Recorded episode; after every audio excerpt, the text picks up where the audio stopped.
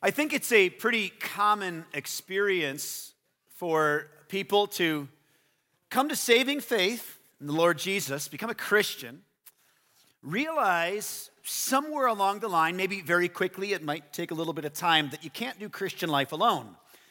I think it's pretty typical for people to get in that situation and realize that they're supposed to be in community with other Christians. They're supposed to become part of a local church.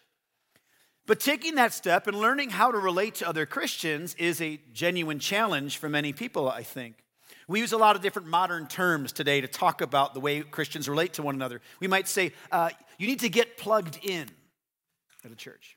We might say, you need to get connected to a Christian community. You need to do life with one another. There's lots of isms that we use, and I don't think they're wrong. It's just the way we kind of talk about our Christian relationships with one another. And yet, there seems to be a variety of different areas in which people just struggle with doing that well.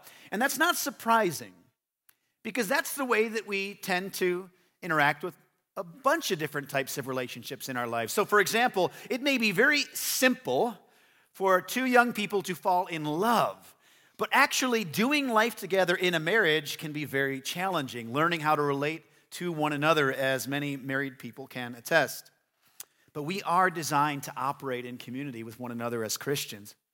The Apostle Paul in 1 Corinthians is dealing with a bunch of issues that the Corinthian church is facing. In fact, there are a handful of errors that that local church is trying to manage, and Paul is bringing instruction into these things. And in chapters 11 through 14, he deals with specifically how members in a local church ought to relate to one another. First, in this sermon series, we covered the Lord's Supper. Last week, uh, through the writing here, Paul introduced the idea of spiritual gifts. Today, we're going to continue in that vein, talking about spiritual gifts, utilizing those things as members of one body. If you have your Bibles with you, go ahead and turn to 1 Corinthians chapter 12. That's where we're going to be today. I'm going to read the passage out loud, verses 12 through 26.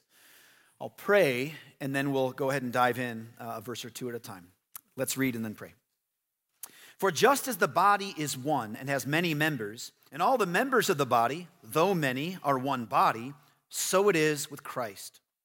For in one spirit we were all baptized into one body Jews or Greeks, slaves or free, and all were made to drink of one spirit. For the body does not consist of one member, but of many. If the foot should say, Because I'm not a hand, I do not belong to the body, that would not make it any less a part of the body. And if the ear should say, Because I'm not an eye, I don't belong to the body, that would not make it any less a part of the body. If the whole body were an eye, where would be the sense of hearing? If the whole body were an ear, where would be the sense of smell? But as it is, God arranged the members in the body, each one of them as He chose. If all were a single member, where would the body be? As it is, there are many parts, yet one body. The eye cannot say to the hand, I have no need of you nor again the head to the feet. I have no need of you. On the contrary, the parts of the body that seem to be weaker are indispensable. And on those parts of the body that we think less honorable, we bestow the greater honorable. And our unpresentable parts are treated with greater modesty, which our more presentable parts do not require.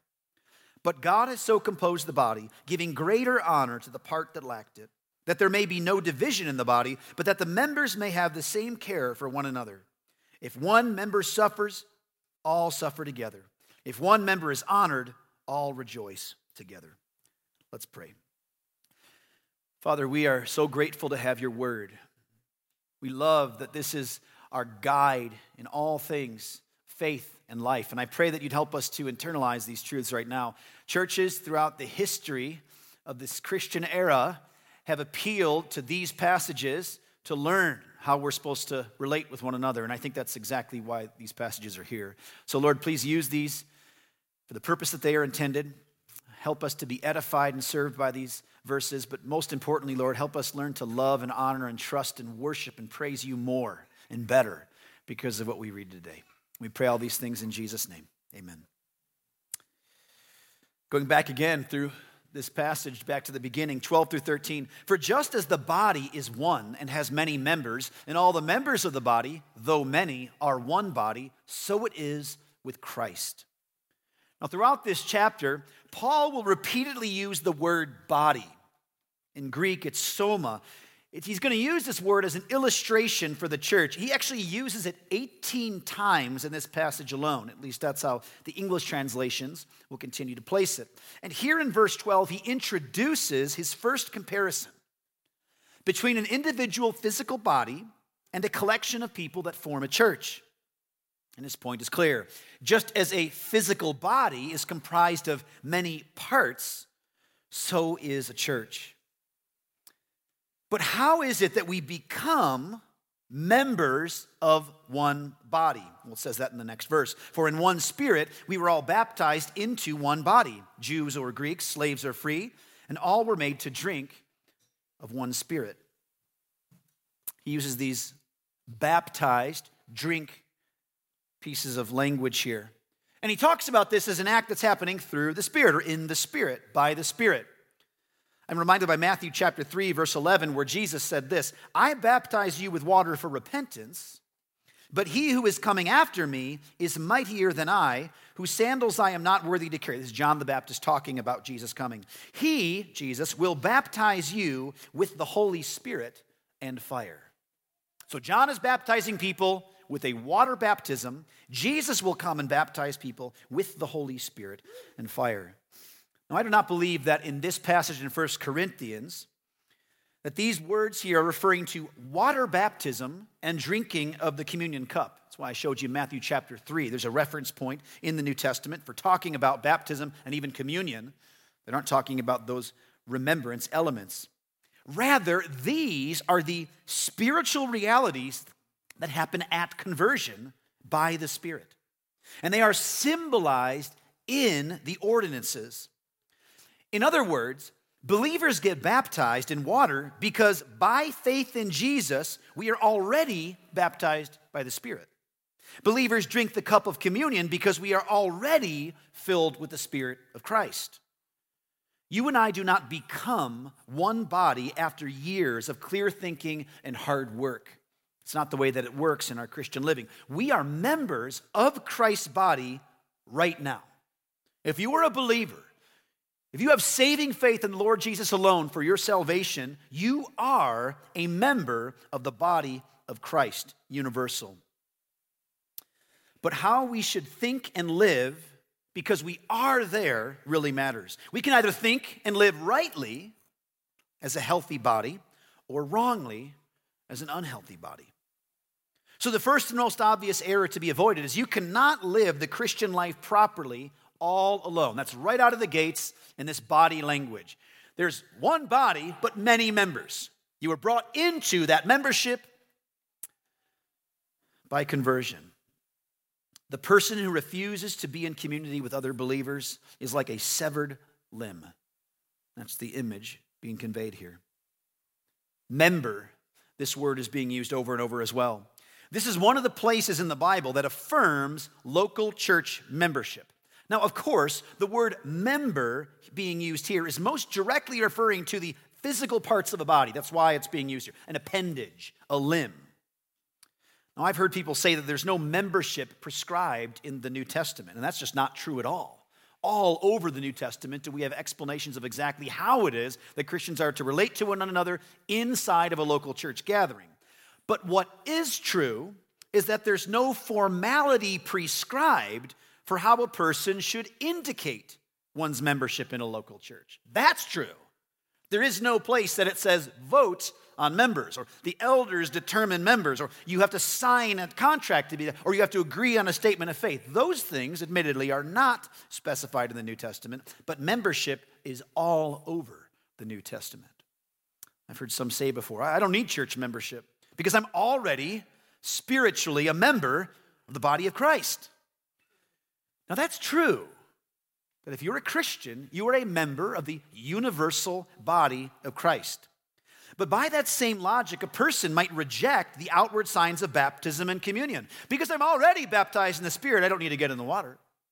Because I already have drunk of the Spirit in the spiritual sense, I don't need to take communion. Because I'm already a member of the body of Christ, I don't need to display that in membership at a local church. These signs, these symbols are important to us. They recognize and acknowledge what is already spiritually true. In a similar way, two people getting married may have already determined in their hearts to be together forever, but it is a wedding ceremony in which that's actually publicly displayed and covenant is made.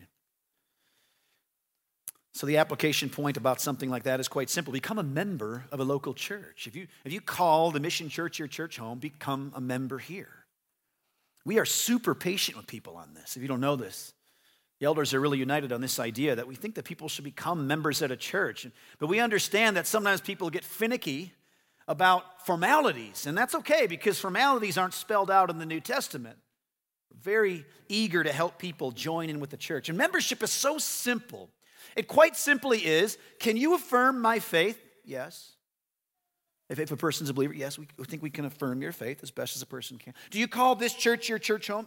Yes. Can we tell other people that?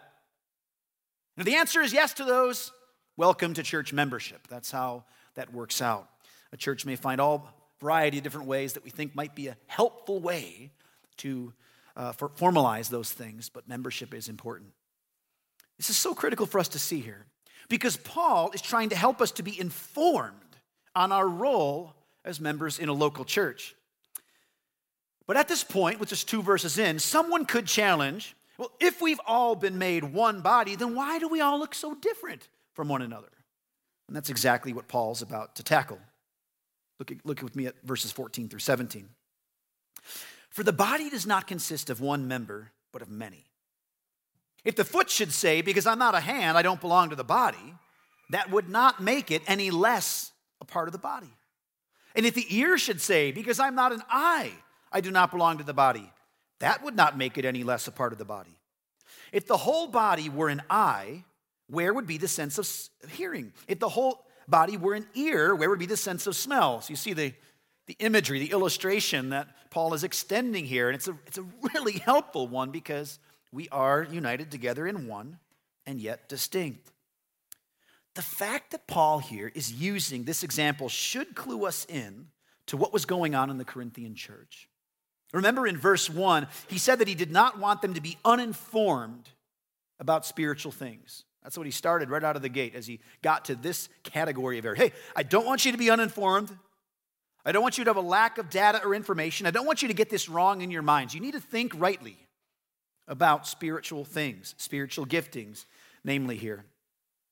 And this is one of their misunderstandings, one of the things that needs to be addressed or corrected. Some in the Corinthian church rightly expected that they were one body with the other disciples in their congregation, but they also accurately observed that not everyone was the same. And that's why he's dealing with this objection. Okay, so for the body does not consist of one member, one member but of many. If the foot should say one thing and the hand another, if they should not see each other in that body together, how are we to operate?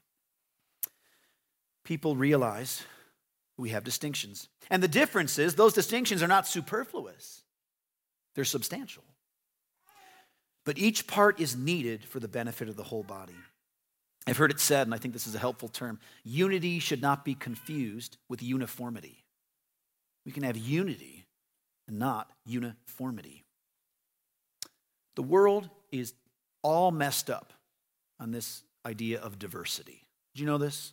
The world cannot get their mind straight about diversity. They can't demonstrate it well. They can't explain it well. They don't understand the value in it. They think it's a value by itself, and they, un- they misunderstand where those kinds of things come from. And it is important for a church to display to the world around it how we are to live, even diverse. But don't forget, this is not a passage about general diversity. That's not what this passage is about.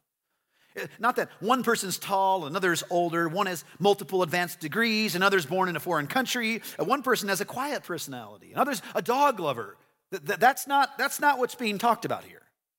Race and gender, that's not what's on display. What is spiritual gifts, what God has explicitly designed for a person to be, and how they are to operate with those things in the church. It is primarily about diversity of spiritual gifts. That's primarily what is on display here. So the first error would be thinking that you are not a part of the body at all. He already made it clear you are. You are a part of the body. If you are a member, If you are a Christian converted in your soul, the Spirit has done his work, you are a member of the body. The body does not consist of just one, but of many members. But the second error is thinking of yourself as less a part of the body as others based on observed giftedness. You and I will notice as we view one another, we will notice distinctions between one another. But those differences do not determine the level of one's belonging to a church. And notice, wrong thinking here does not change the fact that you are a part of the body. I love when the Bible clarifies these types of things. Look at this. If the foot should say, Because I'm not a hand, I don't belong to the body, what does Paul say? Well, then, well, I guess perception is reality, right? No, no. That would not make it any less a part of the body. It'd be like if one of your kids said, I don't even feel like I'm a kid in this family. Yeah, you're a part of this family. Yeah, you are.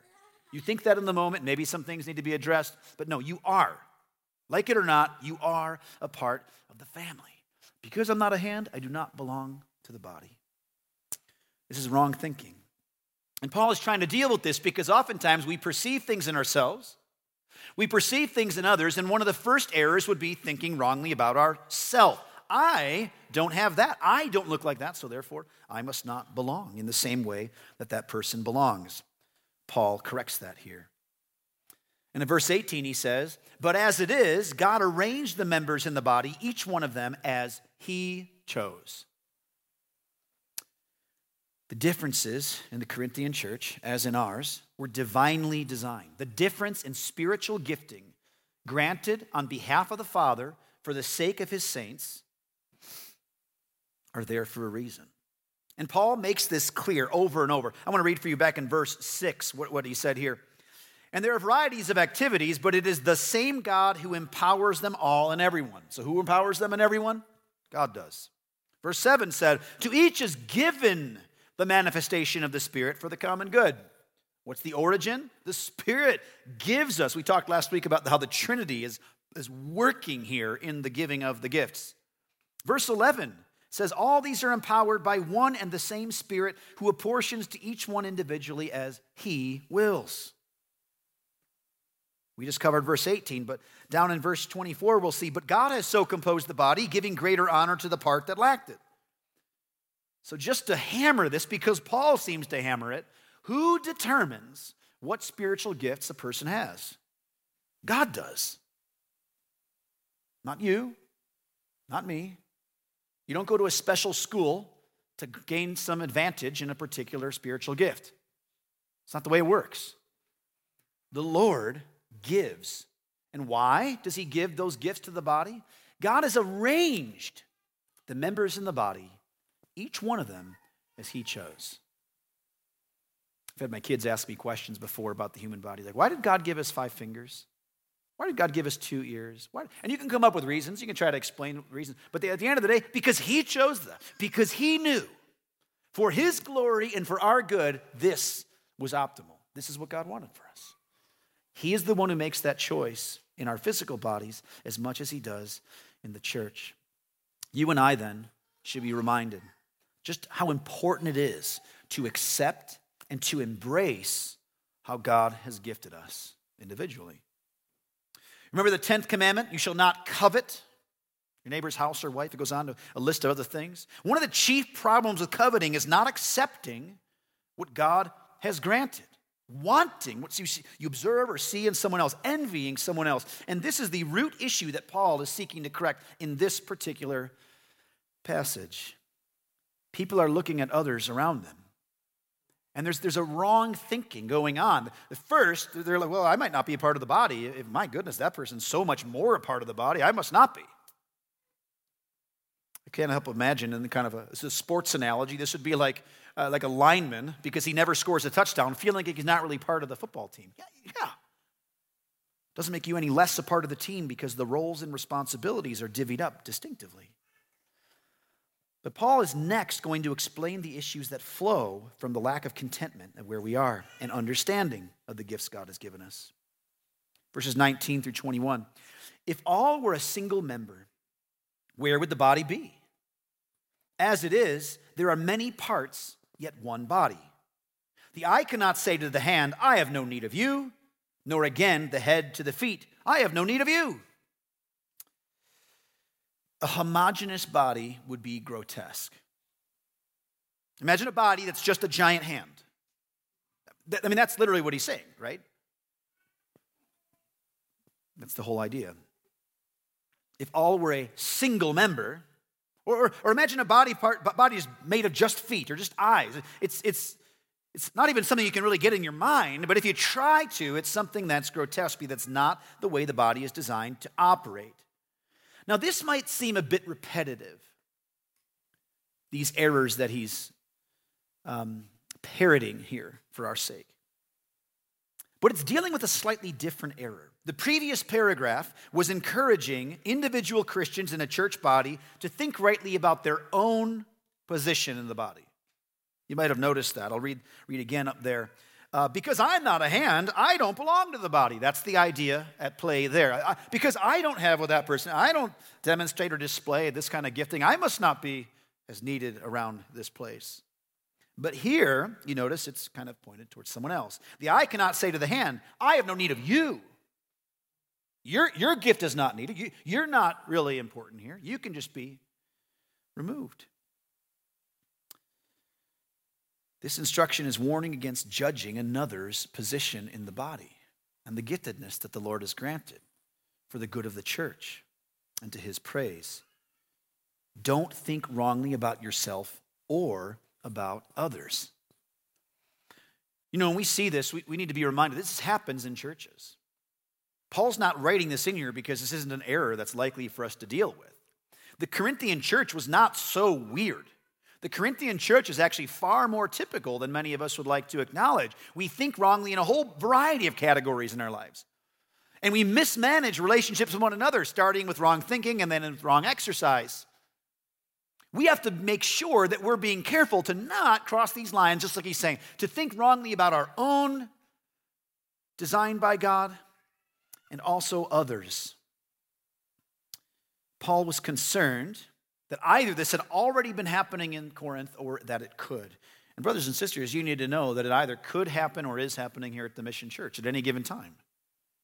We constantly need to be prepared. I remember uh, going skiing with a Christian brother at one point, and I just talking about church practice together. He went to a different church. He was a leader at a different church. We were just chatting about the way that the church worked and operated and such. And he brought up some things I thought were just kind of interesting about the way that they kind of operated as church. Like, oh, that's, you know, for, Paul deals with that. He actually says you shouldn't do this, you should do this in a few places. And he's like, oh, we're not, we're not at, at risk of falling into those errors.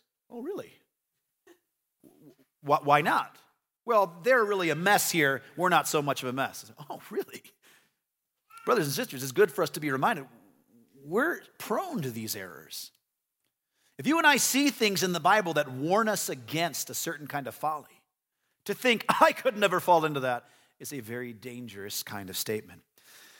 You've got to look at these and see, hmm, if not today, perhaps tomorrow, the enemy would love to divide Christ's church in such a way. It should be said, I, I do believe that this is primarily, chiefly, talking about the way that people should operate, Christians should operate in a local church. And here's why I think that. I've been kind of making a bit of this case over time. I think that as we go, it'll be a stronger case when Paul begins to unpack what it should look like in an individual service type gathering.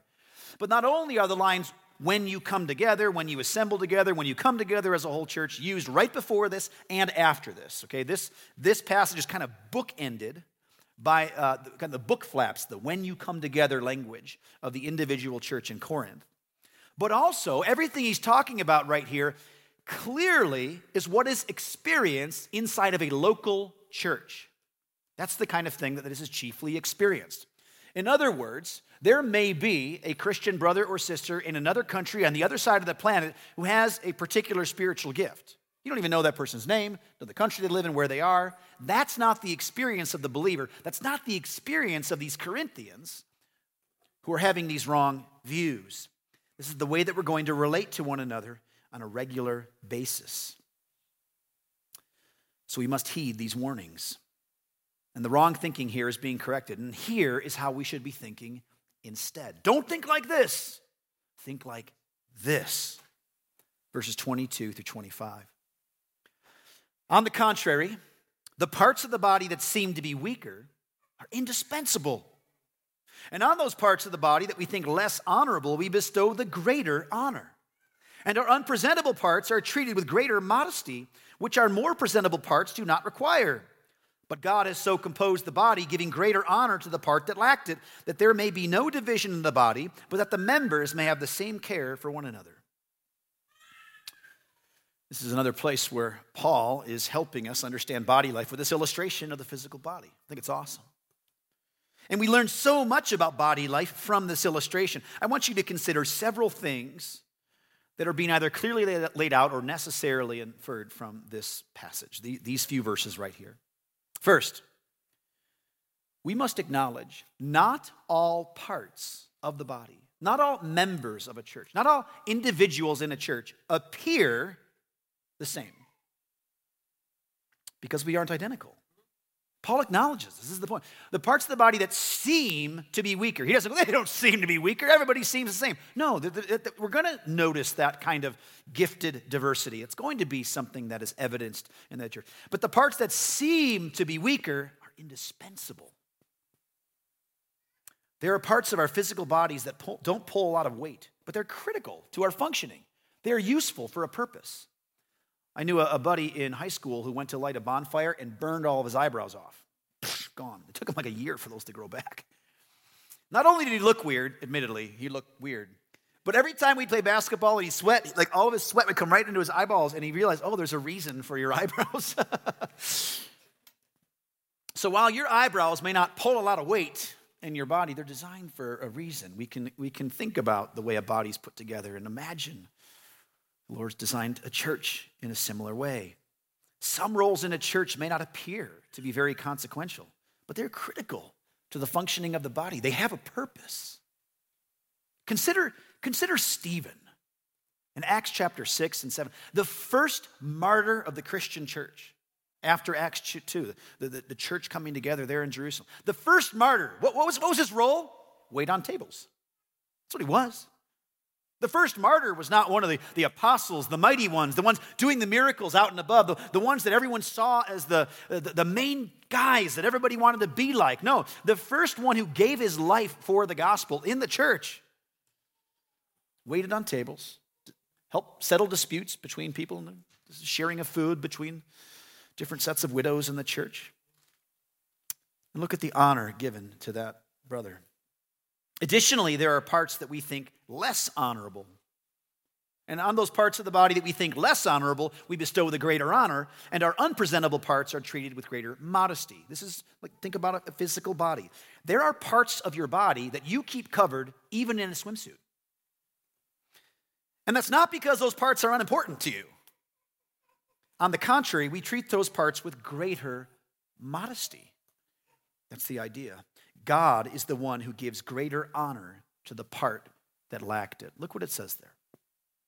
And on those parts of the body that we think less honorable, again, again, we view the body and we think certain things. We bestow greater honor on the ones that we think less honorable. And our unpresentable parts are treated with greater modesty. The parts that shouldn't be presented to the world, to everyone around you, they're treated with greater modesty, which our more presentable parts don't require. You don't have to cover your hands. No, no one thinks that a woman is being immodest if she's not wearing gloves when she's walking around. I, I get culture changes over time, the way people tend to view these types of things. And yet, all cultures acknowledge there are some parts that are modest and some that are immodest to be presented before others. But God so composed the body, again, there's God did this, giving greater honor to the part that lacked it. God gives greater honor to the part that lacked it. Think about that. There are parts of the church, there are members, people in a church, who may not receive the recognition, the accolade, the honor that they are due. And so, what does God say? I'll give it to you. God supplies the honor to the part that lacked it. There will be parts of the body that will lack recognition and honor from others. Necessarily, it's just the way that it tends to work. But God gives great honor to those parts, on those whose labor is not openly observed, openly transparent. Someone who exercises gifts in a church not readily observable, they easily go unseen.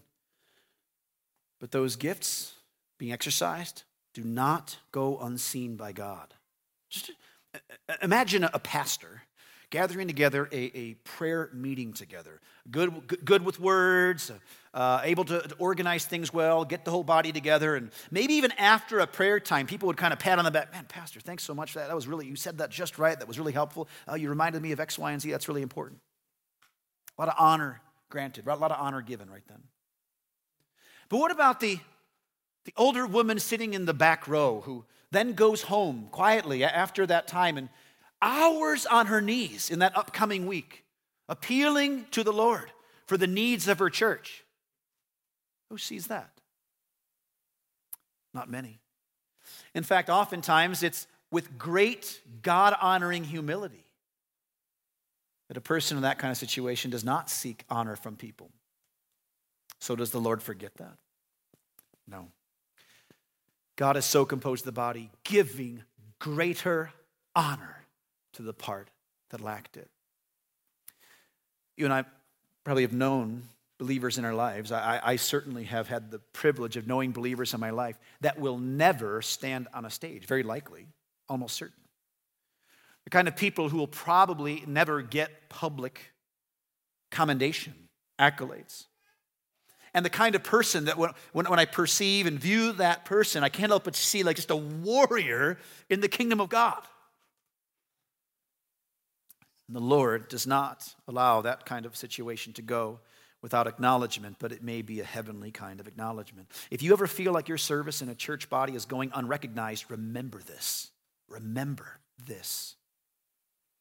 Not only that, but expect it. Expect that this might be the way. You know, there's a little bit of our impulse to push back on the every kid gets a trophy kind of thinking. And in part because that's true. It's, it's, it's not everybody's going to be able to receive equal commendation for what goes on. Not everybody's going to be seen by everyone around us equal, either from our own folly or from what is just able to be observed. But God does not let that ultimately and eventually go unnoticed. Think about that. Does the Lord let any wicked deed go unpunished? Not one ultimate, final, and absolute vindication will take place at the final day of judgment. Either every sin will be punished in that person in hell for all eternity, or in Christ on the cross on their behalf. In a similar way, the Lord does not let any good deed go unnoticed. Any exercise of these gifts will be honored by the Lord. And just something that may be helpful for someone who struggles with this. If you struggle with that, if you're like, man, no one even ever notices the stuff that I do for the church. No one ever notices the way that I care for the Christians in my circle. Perhaps it might be helpful to be challenged. Would you rather have the praise from men or from God? And why does God do this? Why is it that God has so composed the body in this way, giving greater honor to the part that lacked it? Why did he do that? That there may be no division in the body. That's the purpose. Huh. So God designed the body with diversity, with distinction in its gifting and the way that people exercise those things, that there may be no division in the body. But that the members have the same care for one another. Everyone will get honored for doing their part one way or the other. And notice, all should receive the same care, even if all do not experience the same recognition for their service. I think that's what's going on there in that last line. But the members may have the same, but that the members may have the same care for one another. All should receive the same care. You may not get the same recognition, but care. It may not be difficult for us to kind of get ourselves into a pity party moment. No one cares about me. That, that might not be true. Be, be, be slow to judge that. Maybe we are receiving the same care as one another, even if we're receiving different levels of recognition for what's observed. That is likely to happen. Which, body, which parts of the body deserve the most care? Well, no one over the others. If you were to get in a car accident and get a deep, long, stitch worthy gash on some part, you wouldn't just go, oh, that's just my neck. I don't need to get, I don't need. Or that's just my hand. That's just my, I don't need to deal with it. No, if you had a gash, you'd get it taken care of, no matter which part of the body it happened to be on. These all parts deserve the same care. And this should be helpful for us to be reminded that we do need to be always on the watch to make sure that the members of our body are receiving the same care. Are we, are we remembering everyone well? Are we, are we being thoughtful about uh, you know, this person and this, this category of people who fall into this category? Are we, are we being careful about that?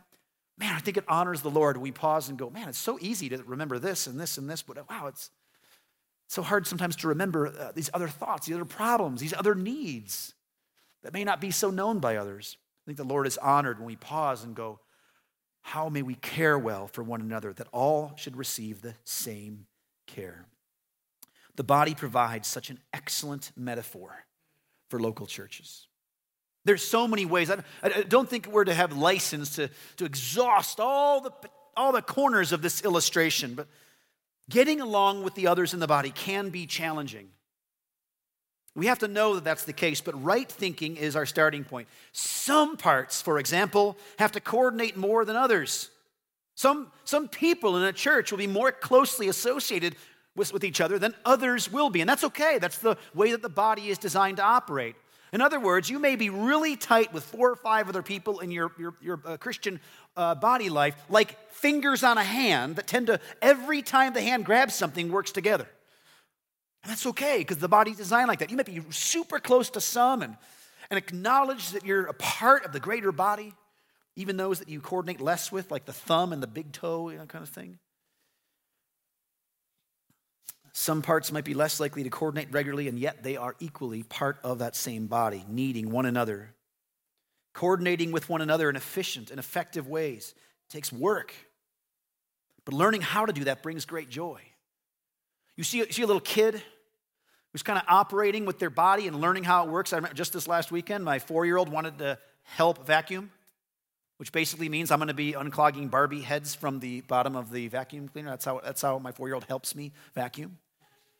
Why? Because she's still little. She's learning her muscles and how to stand and get behind a big vacuum and move it. And she's learning how to even use her body rightly. And we observe this in little kids all the time. And the same is true with churches, especially young churches. One of the chief promptings, impulses that I had in wanting to go through these passages of 1 Corinthians is because I know that we're a young church. And by young, I don't just mean the ages of the people here. We got lots of kids, so I'm sure that that's, that's true. But we are a youthful church in that we've only been around for a short amount of time. And we want to, as a church, grow and mature and, and get out of our lanky phase and, and get into our productive uh, uh, phases and, and be effective and efficient in ministry. And we never want to go like, oh no, this is the way it's supposed to be. Until Jesus returns, we got church down. No, we're prone to all these errors. We want to grow. We want to make sure we're always thinking rightly about these things and we're growing together as a church body and benefiting one another. And doing that will bring great joy. You are designed to live in community with other Christians and to join together in unity. And you are designed to do this with people not like yourself, certainly in a variety of categories, but chiefly here in the way that God has designed you to serve in that church by spiritual gifting. You are designed to relate to and to love and to care for and other. This is one of the lesser uh, brought up issues with homosexuality. God has not designed us to relate to a mere image of one another. But when a man and a woman come together in marriage, that man has to learn how to relate to an other. That woman has to learn how to, how to relate to an other, someone who doesn't think like her, someone who doesn't think like him, someone who doesn't have all the same strengths and weaknesses, even just by gender there. We are designed to grow together in intimate relationships with one another as others. And in church, much of those same experiences will be true. You are not just like everyone else around you in these ways, and yet we are a part of one body. And just as with being a man or a woman, God decides which roles we have. In upcoming weeks, Lord willing, we'll explore more of the spiritual gifts. We're still going. There's lots of questions. What's mine? How can I know? Um, what about tongues and prophecy? All of those, we're, we're getting to some of those in upcoming weeks. But for now, become a member at a church. Join together with brothers and sisters. Say, I, I can affirm your faith. I, I, I acknowledge this is a church home here. Let's, let's do that. Let's operate together. Let's, let's make plans together. Let's make productive, ministry minded plans together. Resolve to start using your gifts for the benefit of others. Resolve to start using your gifts for the benefit of others. Even if you're not entirely sure yet what those are, I don't even know what God's made me to go do, then start meeting needs. Get to know the brothers and sisters around you. Get to know the needs that you experience in them and hear from them. Get to be close enough to them that you even know what those are. And perhaps through the exercise of the simple, practical meeting of needs, those things will become clearer to you over time. Again, we, we want to help you even do this with the practicalities that might not necessarily be the spiritual gift level, level types of needs. We have those, those tables out in the lobby that you can sign up and help serve the church here just on a Sunday morning. Get to know other people in that way. Demonstrate that level of service and care for one another, even in that simple way. But you and I know that the world is so confused on diversity and that the church must model it for them. The most beautiful picture of diversity in all of human existence is probably what we observe in Revelation, where people from every tribe, nation, and tongue stand together and sing with one voice praises to our Lord Jesus. It's amazing. That's what true diversity is. People from a variety of different backgrounds and even a variety of different giftings, all using them to the glory of God in harmony together. And like players on a football team, when one player wins, we all win. The whole team celebrates victories together and mourns defeat together. And that idea is summarized in the final verse of our passage today. If one member suffers, all suffer together. If one member is honored, all rejoice together. And this idea, of course, is aspirational. Because we know it's not quite been the case here in the Corinthian church. It's not exactly how it's been going down there, but it should be. And this is what we should all seek to attain as a church. We should be eager to grow into this. Right church living will demand humility, care for others, thinking better of others than yourselves. Philippians 2 3 through 4 says, Do nothing from selfish ambition or vain conceit, but in humility count others more significant than yourselves. Let each of you look not only to his own interests, but also to the interests of others. In my lifetime and growing up in Christian church and experiencing time around believers, I've known many, many people who said, I don't know what my spiritual gifts are. I'm not sure exactly what ways God has designed for me to serve in a church. But I've also watched time and again that when someone says, I am resolved to find a way to be part of body life and to serve others and to be in that, the Lord honors it. And oftentimes the people do end up figuring out what spiritual gifts they have and how they were designed to use those. We are to do nothing from selfish ambition or conceit, but in humility count others more significant than yourselves.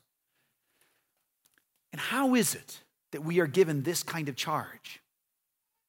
Because the head of the body modeled it perfectly. Christ is the head of the church, He is the perfect lead. And Christ is the one who gets down on his knees and washes feet. Christ is the one who lays down his life for the sins of all of those who will ever believe.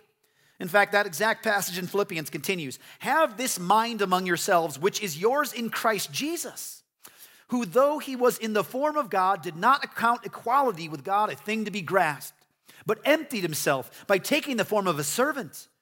Being born in the likeness of men and being found in human form, he humbled himself by becoming obedient to the point of death, even death on a cross. And that's what you need to know today, especially if you're not a believer here. You need to know you are a sinner deserving of death. You deserve a cross like Jesus got. But perfect God man Jesus came to this earth to live a perfect life like you and I ought to have lived, and he went to the cross to be punished for the sins that you have committed. And only by saving faith in him, believing that he is the Son of God, as he said that he was, he did come to earth for the purpose of dying on the cross, glorifying his Father, bringing together his church, equipping us for the work in this church age. Only by belief in him in that can you have eternal life. If you're not a believer today, you need to repent of your sins and turn in faith to Jesus. It is your only hope. And follow the model of perfect humility that Jesus modeled, who was then brought out of the grave, raised from the dead three days later, and now seats at the right hand of God. As it says in this passage, therefore God has highly exalted him and bestowed on him the name that is above every name so that the name of Jesus every knee should bow in heaven and on earth and under the earth, and every tongue confess that Jesus Christ is Lord to the glory of God the Father. And that's what we're to do. My appeal to you this morning is to find a way to make this happen. Seek out membership in a local church. Find a way to serve in that local church. Meet the needs of brothers and sisters around you and watch our Lord be edified, honored, and glorified in that. If you have not yet trusted in Jesus, I appeal to you today and invite you to do that. We're about to have communion as Pastor Benjamin's going to lead us here in just a moment. He's going to share with you why it is so important for us to have this, but, but that if you're not a believer, this, this meal will not be one that is for you. We want you to join in with us. If you have questions or thoughts about that today, please don't leave before talking to someone here. Just grab someone randomly and say, What does it mean to be a Christian? How does that work? I, I, I want to understand more, and we'll spend our time with you. You need to know this. But for the rest, let's share in the Lord's Supper this morning.